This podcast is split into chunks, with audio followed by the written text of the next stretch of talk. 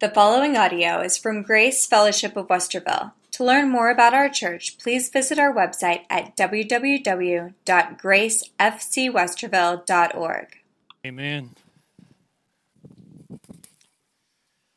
Good morning. Thank you, Brother Dan.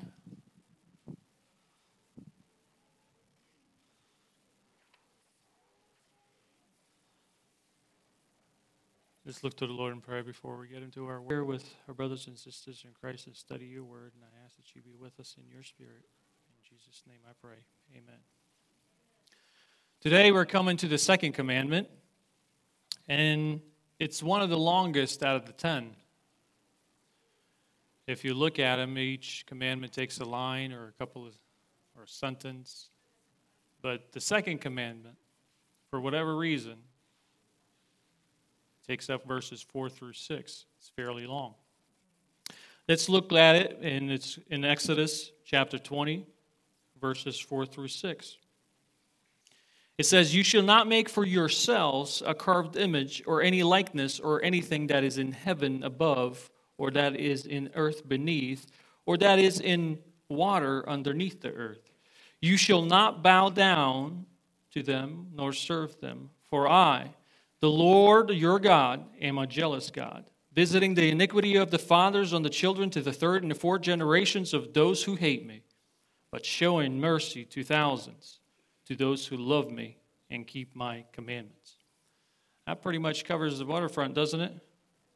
Nothing on the ground, nothing in the sea, nothing in the sky. In other words, Israelites were not allowed to represent God in any kind of form or anything at all in using any kind of creation.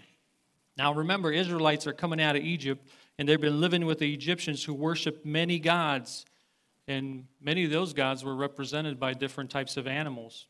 God, if you watch the movies, you see a falcon head, right? That's their god uh, Horus. If you watch the, the, the jackal, is their god um, Anubis, eh, and so on. So when it came to Egyptians, any kind of animal was fair game. They created different types of idols. But God of Israel refused to be represented by any image, not just the image of animals or anything, any kind of, or any image pictures or anything like that for that matter. You see, men have a, wanted always to have a picture of God. Have you ever pictured what God looks like? Or try to with your mind. We want to always, there's a frustration among us because of, of, this invisibility of God. We don't get to see Him, we don't get to lay our eyes on Him. You know, we live in this physical world as we do where we see things. We know He's there, but we can't see Him. And that kind of frustrates us once in a while, doesn't it? We close our eyes and we pray, what am I supposed to see? Nothing, because God's invisible. Is invisible. And because we live in the physical world of five senses, we have a temptation to create an image of God to help us visualize God, what God looks like, and so forth. Pastor was talking to a boy, and the boy was doodling on a piece of paper. And Vada said, Hey, son, you drawing a picture? He said, Yeah. He said, Well, what are you drawing? He said, I'm drawing God. He said, Well, nobody knows what God looks like. He said, Well, they will when, I'm, when I get through. You know, we can, we can take our paints, we can take all this stuff, all the sculptures, but we will never, ever, ever, with the visible material things that we have, be able to represent the great, immortal, invincible, eternal, spiritual God. There's nothing. In Romans 1:23, Paul writes, "And they changed the glory of the incorruptible God, glory of God, incorruptible God. How how how how they changed it? An image made like corruptible man and birds and four footed animals and creeping things. And he continues in verse 25, he says, Exchange the truth of God for the lie and worshiped and served the creature rather than the creator. So mankind always had the tendency to do this, to create little gods. And man's bowed down before creeping things, you know, crocodiles, dogs, frogs, whatever you want to name it, they bow down to images. And we don't even have to leave the book of Exodus the, the, Israelites did the same thing. In Exodus 32, verses 1 through 5, we find this, and Aaron kind of gets in trouble. And when the people saw Moses delayed coming from down from the mountain, the people gathered together to Aaron and said to him, Come, make us gods that shall go before us. For as for this Moses, the man who brought us up out of the land of Egypt, we do not know what's ha- happened, become of him. And Aaron said to them, Break off the golden earrings which are in your ears of your wives and your sons and your daughters, and bring them to me. So all the people broke off the golden earrings which were in the ears and brought them to Aaron. And he received the gold from their hand, and he fashioned it into, with an engraving tool and made a molded calf. Then they said, This is your God, or Israel, that brought you out of the land of Egypt. So when Aaron saw it, he built an altar before it and Aaron made a proclamation and said, Tomorrow is a feast to the Lord. That's pretty insane. And throughout history, you see Israelites, the children of Israel, uh, they had this constant problem violating this commandment. So, looking at this commandment, I want to look at three things. And the first thing I want to look at is we need to have a proper conception of God. Man's worship of God is not correct until we have the right concept of who God is. And now I don't know everything about every single one of you, but I do know one thing. You have this instinctive desire to worship God. It's true for men everywhere. Man by nature, by instinct, by creation needs to worship something, right? You see, you, you, even missionaries go down to, you know, go, go down to Africa, they find somebody worshiping something. No one is ever born an atheist. You have to be taught that in schools and so forth. And men's desire to worship God is, is, is instinctive as, as breeding. We all want to worship something. And in the first commandment we read, it tells us about the right God, the only God. We have no other gods. The second commandment tells us how we are to worship properly that God. The, the first commandment for, for, forbids us from false gods. The second commandment forbids us from false worship. And before we do anything, I think it's very important that we learn how to worship God properly. Why do we get saved? Why do we get saved? People get saved so we can worship God. That's why people get saved. The bottom line is not salvation of the souls. The bottom line is the glory of God. The glory of God. To worship God, to know God, love God, serve God. And this is the reason God forbid all these graven images to be made in His image. It, because it rep- misrepresents God. So if you look at Exodus verse uh, 20, uh, chapter 20, verse 4, it says, you shall not make for yourself a carved image or any likeness or anything that is in heaven above or that's on earth beneath or that's in water underneath the earth. So, folks, again, the reason that a graven image is wrong, it gives you the wrong conception of God. The, you know, there's a graven image is physical, material thing. God is spiritual. So, no material thing can properly represent the spiritual God. Look with me in John 4 20. We'll read for, uh, to, verses 20 through 24. It says, Our fathers worshipped us, worshipped on this mountain. Remember the, Samaritan, the, the woman that Jesus is talking to here? She says, Our fathers worshipped on this mountain. You Jews say that in Jerusalem is the place where we ought to worship. So, therefore, they're already creating an idol of a place. Jesus said to her, Woman, believe me, the hour is coming when you neither on this mountain nor in Jerusalem worship the Father. You worship what you do not know. We know what we worship, for salvation is of the Jews.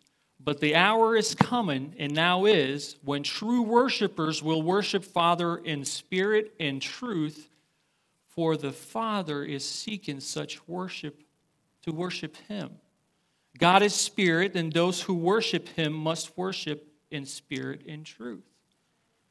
So there's no object, no matter how beautiful, no place or location, that can represent God.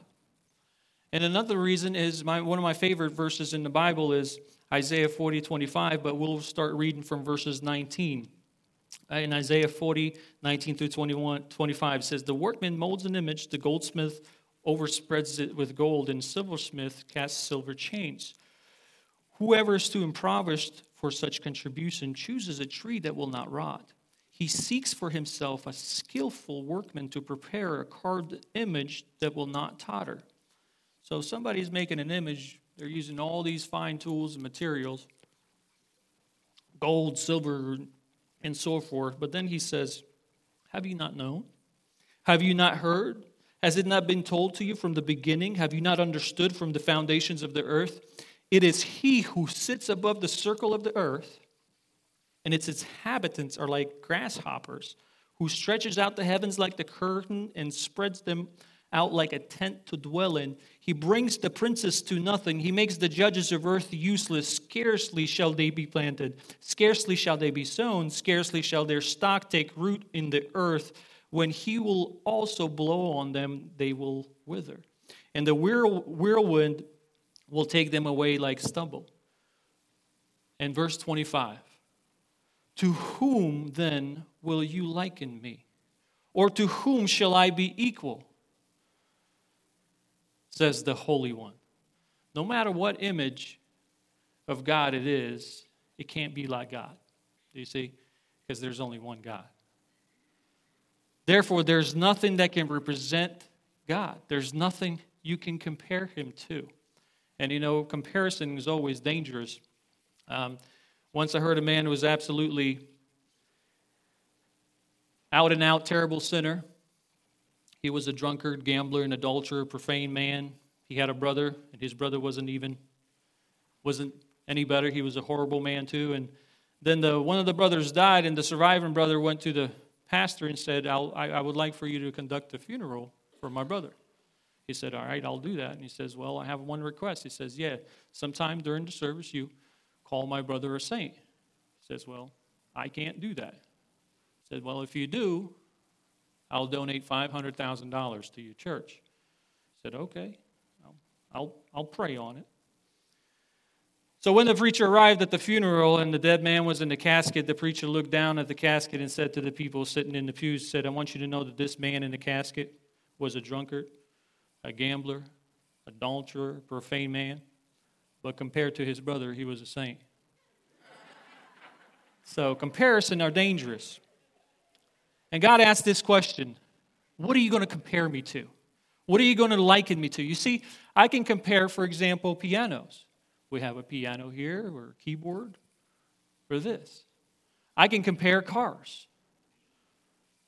You know, I don't know, a Mercedes to a BMW, whatever you, Cadillac, whatever you want, a Honda. We can compare cars. There's no two kinds of image of God. What are you, what are you going to compare God to? And who wants a bad picture in circulation? Do you want a bad picture of you in circulation? We're careful when we take pictures, right? Now on cameras we have little even little photo things that edits photos and so forth. We want to look great, yeah, right? Where there's beauty, we take it. When there's none, we make it, right? Those are the kind of photographers we want. And I'm sure some of us even have a, probably a photo in our pocket right now our driver's license photo that we're not too fond of, right? Sometimes when, you know, I, I broke the law, I got pulled over last week. And, you know, sometimes you even make an excuse that's a bad picture of me on, on the license. You know, you, you even apologize for that picture. What's wrong with that picture? Well, the camera that took the picture of you, it diminished you, it lessened your glory.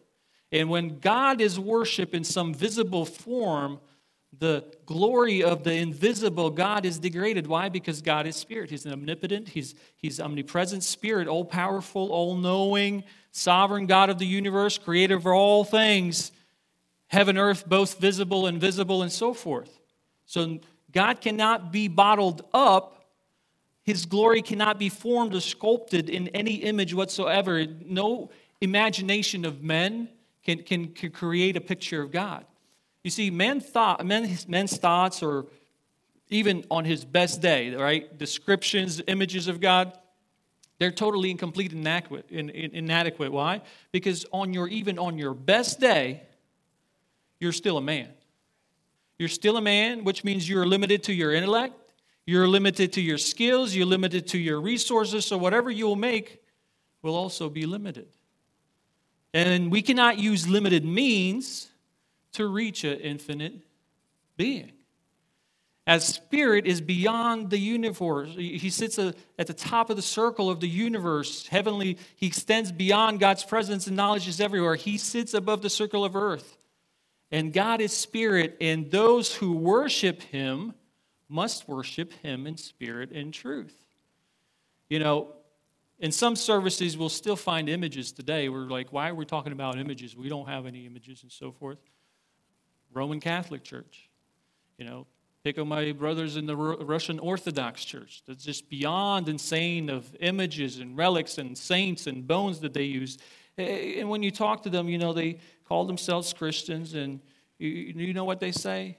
This image is not, uh, it's not that I'm worshiping the image, it just reminds me of the true God. It's an aid to worship, and they remind the God that I worship. I don't worship the image, the image only causes me to think of the true God.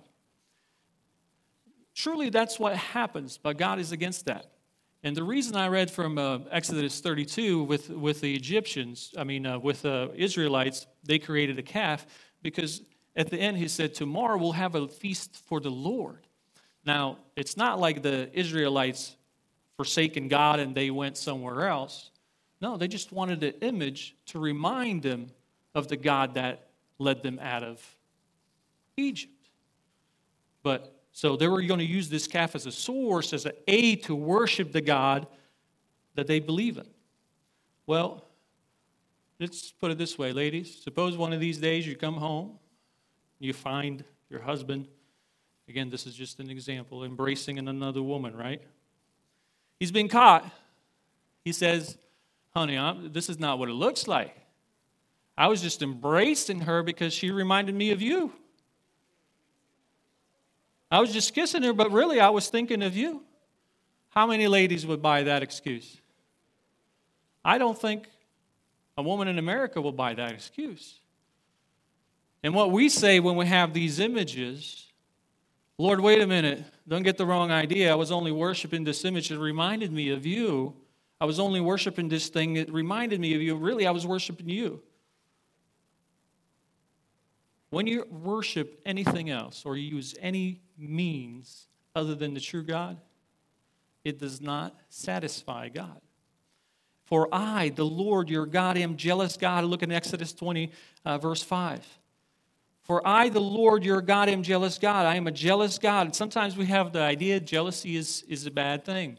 Well, there's absolutely, yes, it's, it's, it's wrong. For example, an athlete shouldn't be jealous of another athlete because they don't own the world of athletics. A musician has no right to be jealous of other musicians because there are many musicians in the world. No artist can be jealous of any art- artist, and so on. No minister or pastor should be jealous of another pastor because we don't own ministry. But you see, God has every right to be jealous because there's only one God. There's only one God. The true righteous and godly jealousy. You see, God has made heaven and earth in serious sense, God is jealous of his people when they worship other gods. His holiness cannot bear a false rival. He demands to be first in the glory that belongs to only him. We're, we're the same way if you think about it husband and wife, right? We don't want to be a rival to another man or a woman. Adultery enrages, enrages you know, a husband or wife. So idolatry is spiritual adultery. Look up Psalm 78, 58, 59. It says, For they provoked him, God, to anger with their high places. What are the high places? Little false worship places that they created. And moved him to jealousy with their carved images. When God heard this, he was furious and greatly abhorred Israel. Put yourself in his place. Imagine you are God. You created everything. You know, it says inhabitants are like grasshoppers. You created everything, and then your creation starts worshiping a frog or a beetle or some other other thing. Uh, and we talked about last Sunday. You know, there's other things: priority of money, sports, family, uh, intellect, other things. God has every right to be jealous because God demands our worship. God will not be king for a day. God is not moonlighting deity with a duplex for a throne. His palace is not a duplex. You see, we said last week, we talked about internally, centrality of God. God will not be a part time God. He'll not share his throne, his glory with any other. Uh, how much more does God, the, you know, we talked about thrice holy God of Israel, have the right to be a jealous God? There's no other. And another reason God is against the use of images because really what man is doing is when he worships an image, he's worshiping the work of his own hands. He's worshiping himself. In Romans 1, verses 22, 21 to 22 says, Because although they knew God and they did not glorify him as God, again, I'm talking about God's glory, nor were thankful, they became futile, in their thoughts and their foolish hearts were darkened. Professing to be wise, they became fools. That's a form of self worship. We become fools. When a man worships the work of his own hands, really, again, he's worshiping himself. You see, an image worship humanizes God, it defiles God. Image creates a fixed standard of God. He is just limited to the image you created. An image is fixed, it's unchanging. I don't know about you, but as I grow uh, my understanding of the Lord, my concept of God should expand and mature, shouldn't it? So I'm not sure about you, but an image is limited. Well, God is unlimited. Image is local. I'm surrounded by, you know, whatever my environment I can come up with to view God. He's universal. Image is temporal, He's eternal. Image is material, God is spiritual. So when we do all these things, really what it does is distorts, distorts God. Now, I want to say this when the Bible says we're not to make any graven images, it does not forbid religious art. If you wear a necklace with the cross on it and you have it, wear it as a jewelry, that's fine. But if you get to the point where it says, hey, this reminds me of God or gets me to God, that became an idol. You know, sometimes I see see things in, hanging in rearview mirrors, a cross, you know, Oh, that reminds me of God. Well, that becomes an idol, you know. Sometimes we use other things, not necessarily a cross.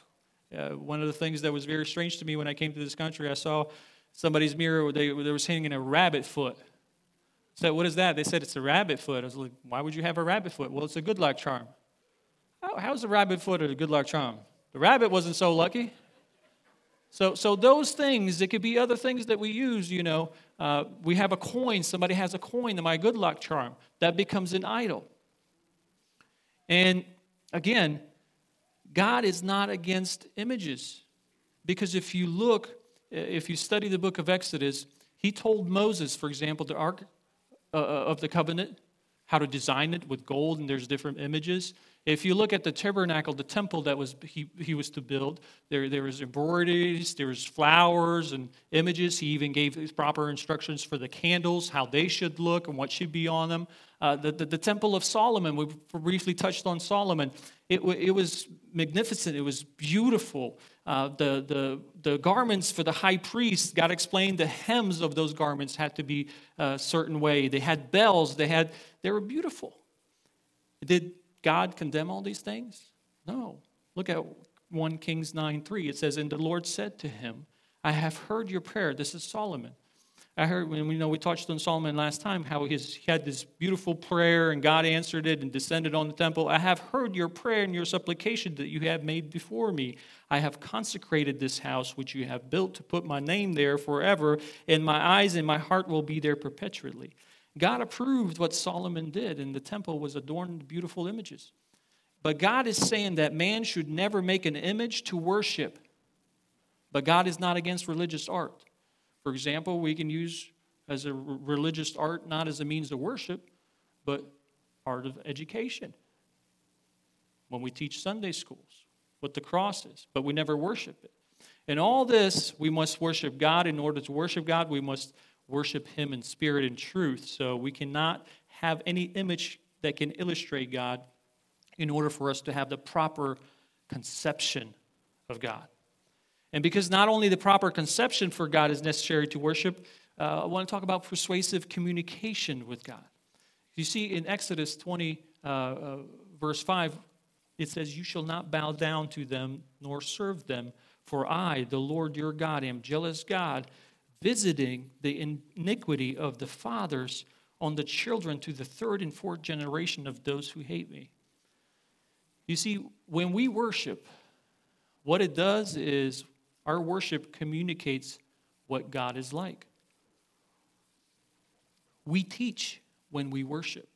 And if we worship wrongly, we're teaching the wrong lessons about God.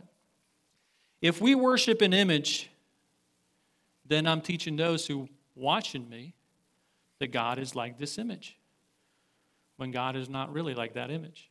False worship corrupts the minds of those who observe of what's being done. It corrupts those minds.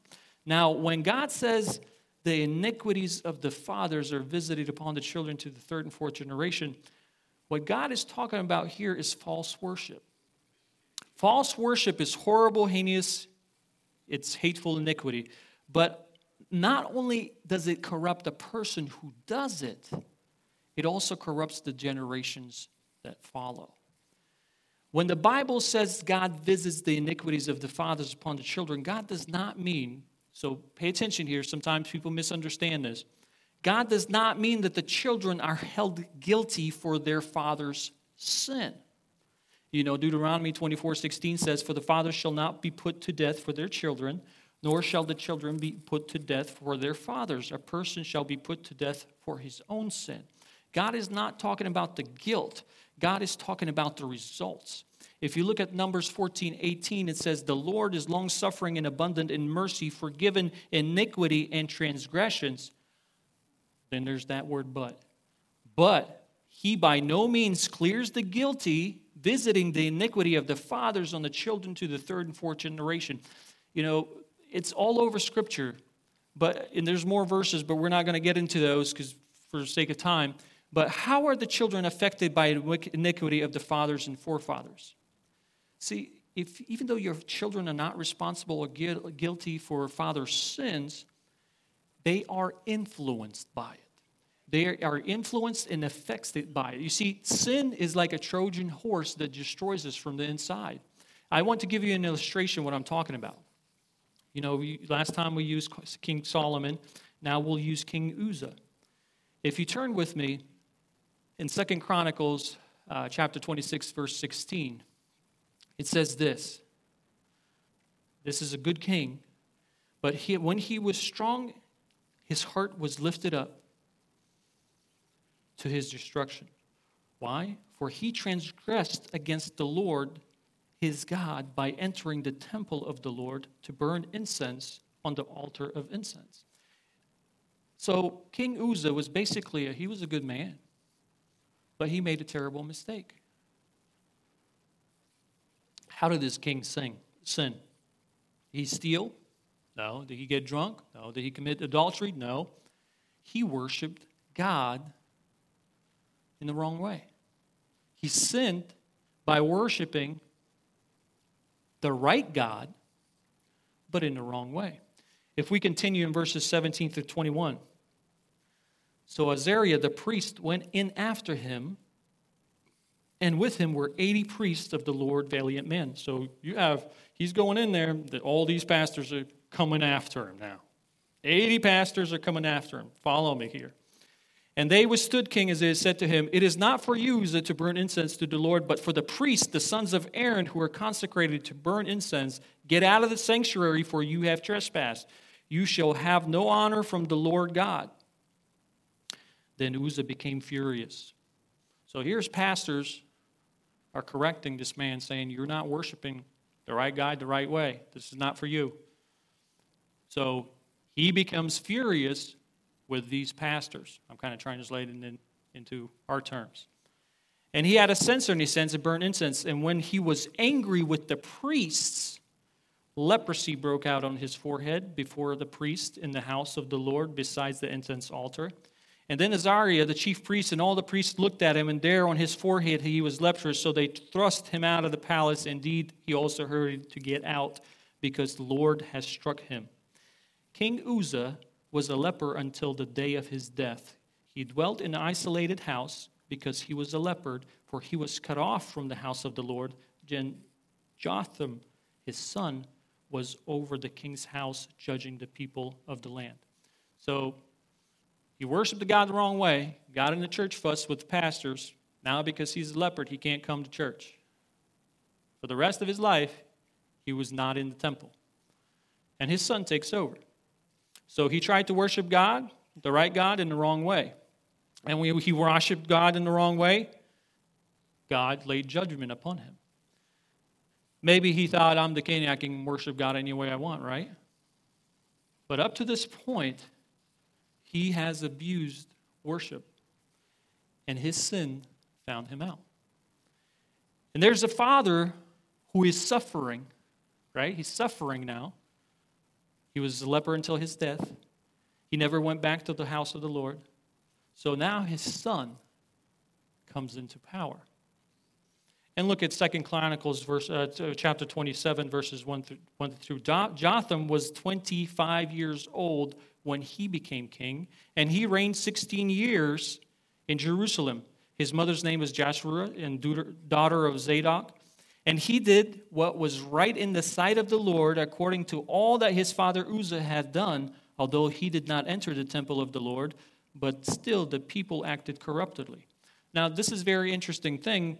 This man was probably a fine young man. He did what was right in the sight of the Lord, but now his son remembered all these unpleasant feelings and experience his father had, right? And I'm certain that his father was very angry, had his feelings hurt, discussed this all at home. And this is what we sometimes do. We turn off by the church because they go home and Sunday morning they roast the preacher, the teacher, Sunday school teacher, or something right in front of the kids, and kids are sitting there. And here's a boy whose father was hurt in the church because he tried to worship the right God in the wrong way. Now, he was a good man. He believed God, but what's one thing he didn't do? He didn't go to church.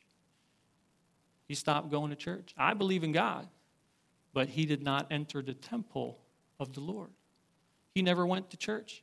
You see, here's a father worshiped the God the wrong way. Now his son is picking up on it, saying, Hey, I believe in God, but guess what? I don't need church. They're just mean over there. I'm not going over there. So he wouldn't go to the house of the Lord. Is the story finished? No. We see the, father, the, the Uzziah, we see Jotham the son, and now we see the Ahaz, the, the grandson. In Second Chronicles uh, chapter 27, verse 9, it says, So Jotham rested with his father, so now he passed away, and they buried him in the city of David. Then Ahaz, his son, reigned in his place. Well, what was he like? Well, he was a servant of the devil. If you look at Second Chronicles uh, chapter 28, first two verses, Ahaz was 20 years old when he became king, and he reigned 60 years in Jerusalem. He did not do what was right in the sight of the Lord, as his father David had done, for he walked in the ways of the kings of Israel and molded images of Baals.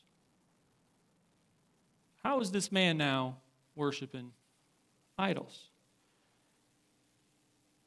In chapter 28, verse 4, it says, And he sacrificed and burned incense in high places and on the hills under every green tree. Now, here's a man who's truly worshiping false gods.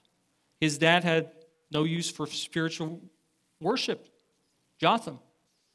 He didn't go to church because Uzziah was hurt. Not only that, but if you look at verse 3, in chapter 28 says, burned incense in the valley of son of Hinnom, and burned his children in the fire, according to abominations of nations who the Lord has cast out before the children of Israel. So there's this god Molech. It's basically a, a, a big statue of, I don't know what you want to call it, a cow, and, and it has big old belly that's opened up, and there's a fire inside this belly, and what they do is just throw children in there. He was throwing children in there.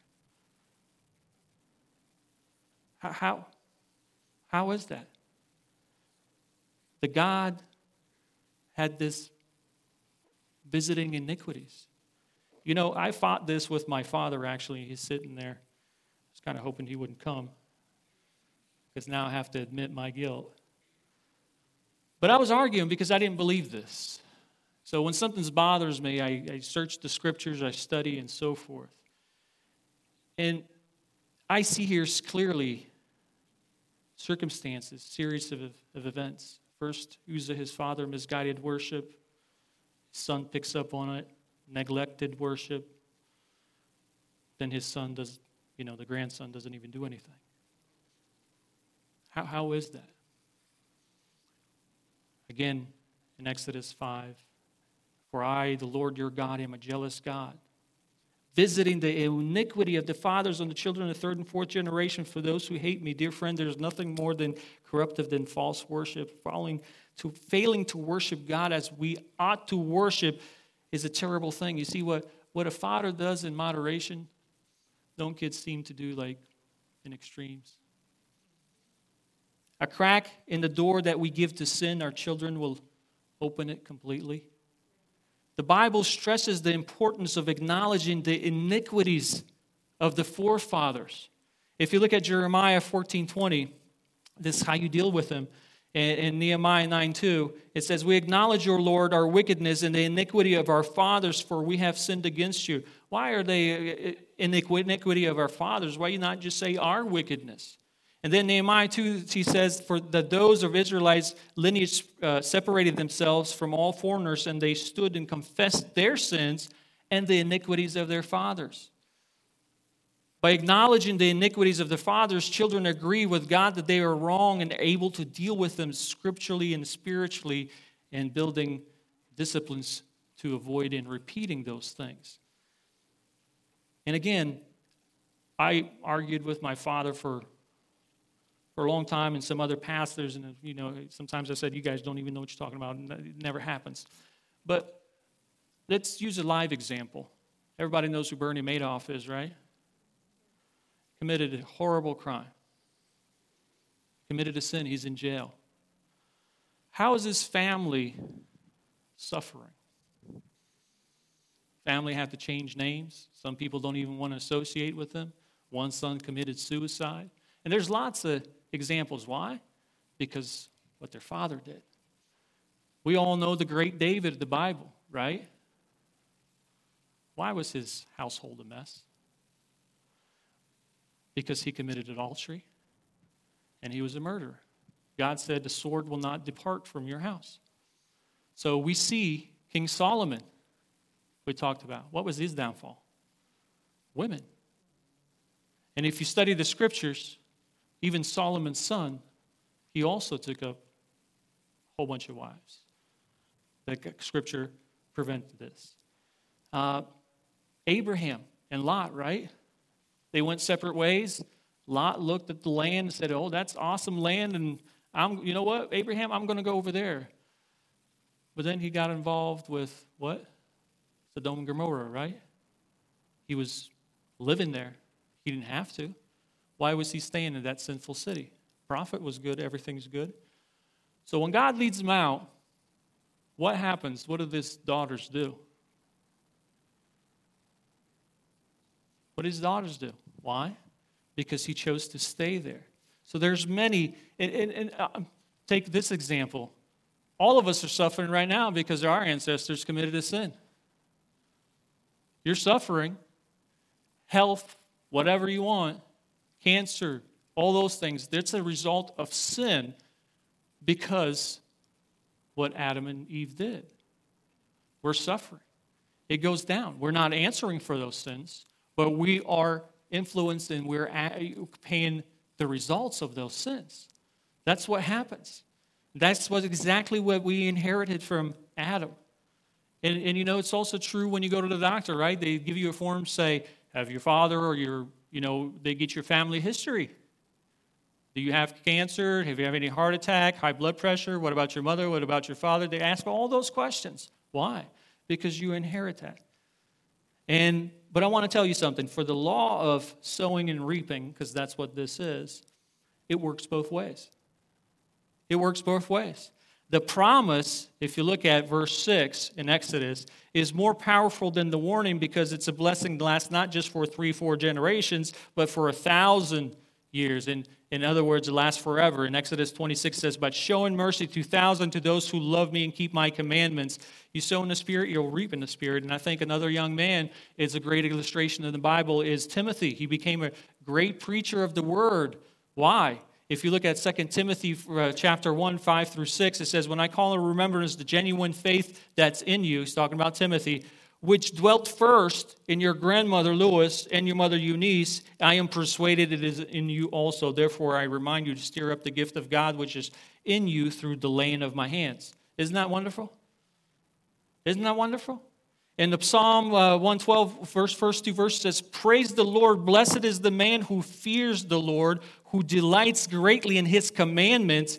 His descendants will be mighty on earth. The generation of the upright will be blessed. And the faith I have in me, I want to have, I want that faith to be in my daughter. Matter of fact, I want it to be even greater. So we have proper conception and we have persuasive communication and the last thing I want to talk about is prayerful contemplation of God. If we look back at verse 6 in Exodus, saying, showing mercy to the thousand, those who love me and keep my commandments. See, the reason it's a great commandment because it has a positive and it has a negative. If it's a positive commandment, it will have a negative with it. You see, God condemns false worship. So, what does that mean? Same time, true worship is in the commandment. For example, if I say, don't stay outside, what does that mean? You, you come inside. So every negative has a positive. Says, I don't worship God in a false way, then that means worship God in the right way. You see, don't worship with these images. Worship God in spirit and truth. Don't stay outside. That's what worship is prayerful contemplation. And why is it so important? Because God desires worship. We already read in John 4 23 says, But the hour is coming, and now when the true worshipers will worship the Father in spirit and truth, for the Father is seeking such worship Him. The great heart of God desires worship. Do you want to please God? Do You want to please God? Do you know how you please God more than anything else? You worship. Believe it or not, let me give you some example. There's some people that can sing better than I can. Believe that. I, I think even the flying geese that fly over and you hear them, quack, quack, they sing better than I can. There, there's people that can preach better than I can. There's people probably that can play piano better than Dan can. Can you believe that? But you know what nobody can do better than you? Worship God. Worship God. Isn't that wonderful? You see, in this respect, we're all equal. So many, you know, we're able to outsing, outpreach, outthink, or outgive maybe, but none of us, none of us can outlove one another when we're worshiping God. It's just wide open field. So God desires worship. Not only desires it, he deserves it. Why? Because worthy is the Lamb. Worthy of worship. If you look at Revelations 5, uh, 512 saying the loud voice, Worthy is the Lamb who was slain to receive power and riches and wisdom and strength and honor and glory and blessings. And not only he's worthy, he demands it. In Matthew 4.10, we see Jesus saying uh, to Satan, he says, You shall worship the Lord your God, and him only you shall serve. Our first duty is to be worthy and serve the Lord through worthy worship of the Lord. Lord comes, infuses us up, fills us up with His Holy Spirit, and we worship the Lord. Now, it's tempting to think we're talking about idols. They're the thing of the past. Right? We don't have any idols unless you think you go overseas, missionaries or somewhere. There might be idols there. But we took, we, we looked at last Sunday some of the gods, right? The food, the belly was their God. We talked about pleasures, pleasures were their God. Uh, the nets, remember the, the fishermen started burning incense to the nets and they worshiped the nets. But here's what I want you to think about that we do, that, but we don't think we're creating an idol. It's only something we think idol is something we can touch or feel or something like that. It applies to the heart. And what I mean by that is our heart are always busy fashioning up idols, believe it or not. And John Calvin, uh, he said one of the things about the human heart is that it's a perpetual factory of idols. You see, rather than worshiping God in spirit and truth, we reshape God and we remake him until he is safely under our control. Right? We don't have any physical idol. But what I mean by that is we start to manufacture our own gods. We choose to worship some of God's attributes, but downplay some others. We look at Christianity today in some uh, denominations, you know, what we call Bible call sins, they call acceptable. Why? Because they created a God that doesn't really exist. God says no, they say yes. Well, you just created a God. And you know, it reminds me of a story actually. I just visited a friend in the hospital, and a lot of his health problems are due to his diet. Okay, I'll say it. And I'm like, I thought you went to the doctor and he told you to change your diet and you should do all this and that and that. Did you do any of that? Why are you laying in bed again? You know, what, what did you do? He said, I switched doctors. That's what most of us do. We like God, but then God says, You can't do this in your life. Ooh. Well, I'm just going to put that to a side and still glorify God. Well, what you're doing is creating an idol because that's not the God of the Bible. You created an idol. So we don't have the I am that I am, we have I am what I want you to be. Right? That's creating the idol. We don't often think about that. We make excuses uh, for ourselves when we commit sins. Oh, it's not such a small sin. It's okay. The white lies and things like that. And many evangelicals today downplay, downplay many of the essential biblical doctrines. They say doctrine is not important anymore, right? Well, how is doctrine not important? It separates the truth from, from a lie. And we are tempted to worship the God in the way we want him rather than what he actually is. We tend to emphasize things about God. We like to minimize the rest. We put place high priority of, uh, for example, knowing the Bible, but yet there is no love in us. Well, what's the point? We do all this and we have a false God. So how do we how do we worship God the right way? What can save from our own private idolatries, if you would? You see, rather than remaking God into our image, we need to be remade into His image. His image. There's lots of things that I don't like that God says, but guess what? God said it. That's it. There's nothing I can do. I can't argue with you. Sometimes people come to me and say, What, what, do you think about this? What do you think about that? Well, what does the Bible say? Bible calls it a sin, so why will you ask me to agree with it? Now, we love the sinners, but we hate the sin, but we have to be honest about all things. You know, there's denominations, for example, that have said homosexuality is accepted. Well, we can't kick them to the curb and say you're a sinner. No, that's not what God says. We're love the sinner, hate the sin. We're to tell them that the true God of the Bible calls that a sin. There's people that don't believe in the Trinity anymore. They say Jesus is just a prophet. No. God, Son, Holy Spirit. That's the God of the Bible. So you can't take that away. We can't create what we want so we can live comfortably. Because in the end, you're going to show up in front of God. He don't care. He's going to say, I showed you in the Bible, I showed you in the Word of God what it is. You made your own idol in your head. So in Corinthians, uh, 1 Corinthians 15 49, it says, And we are born to the image of man of dust, we shall also bear the image of the heavenly man. How does that happen?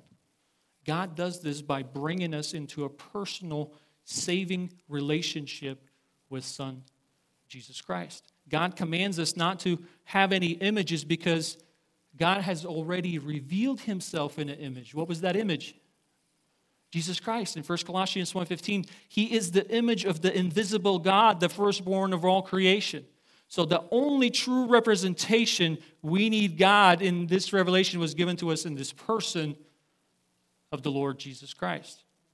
If you want to know God, if you want to meet Him, then you need to know His Son, Jesus.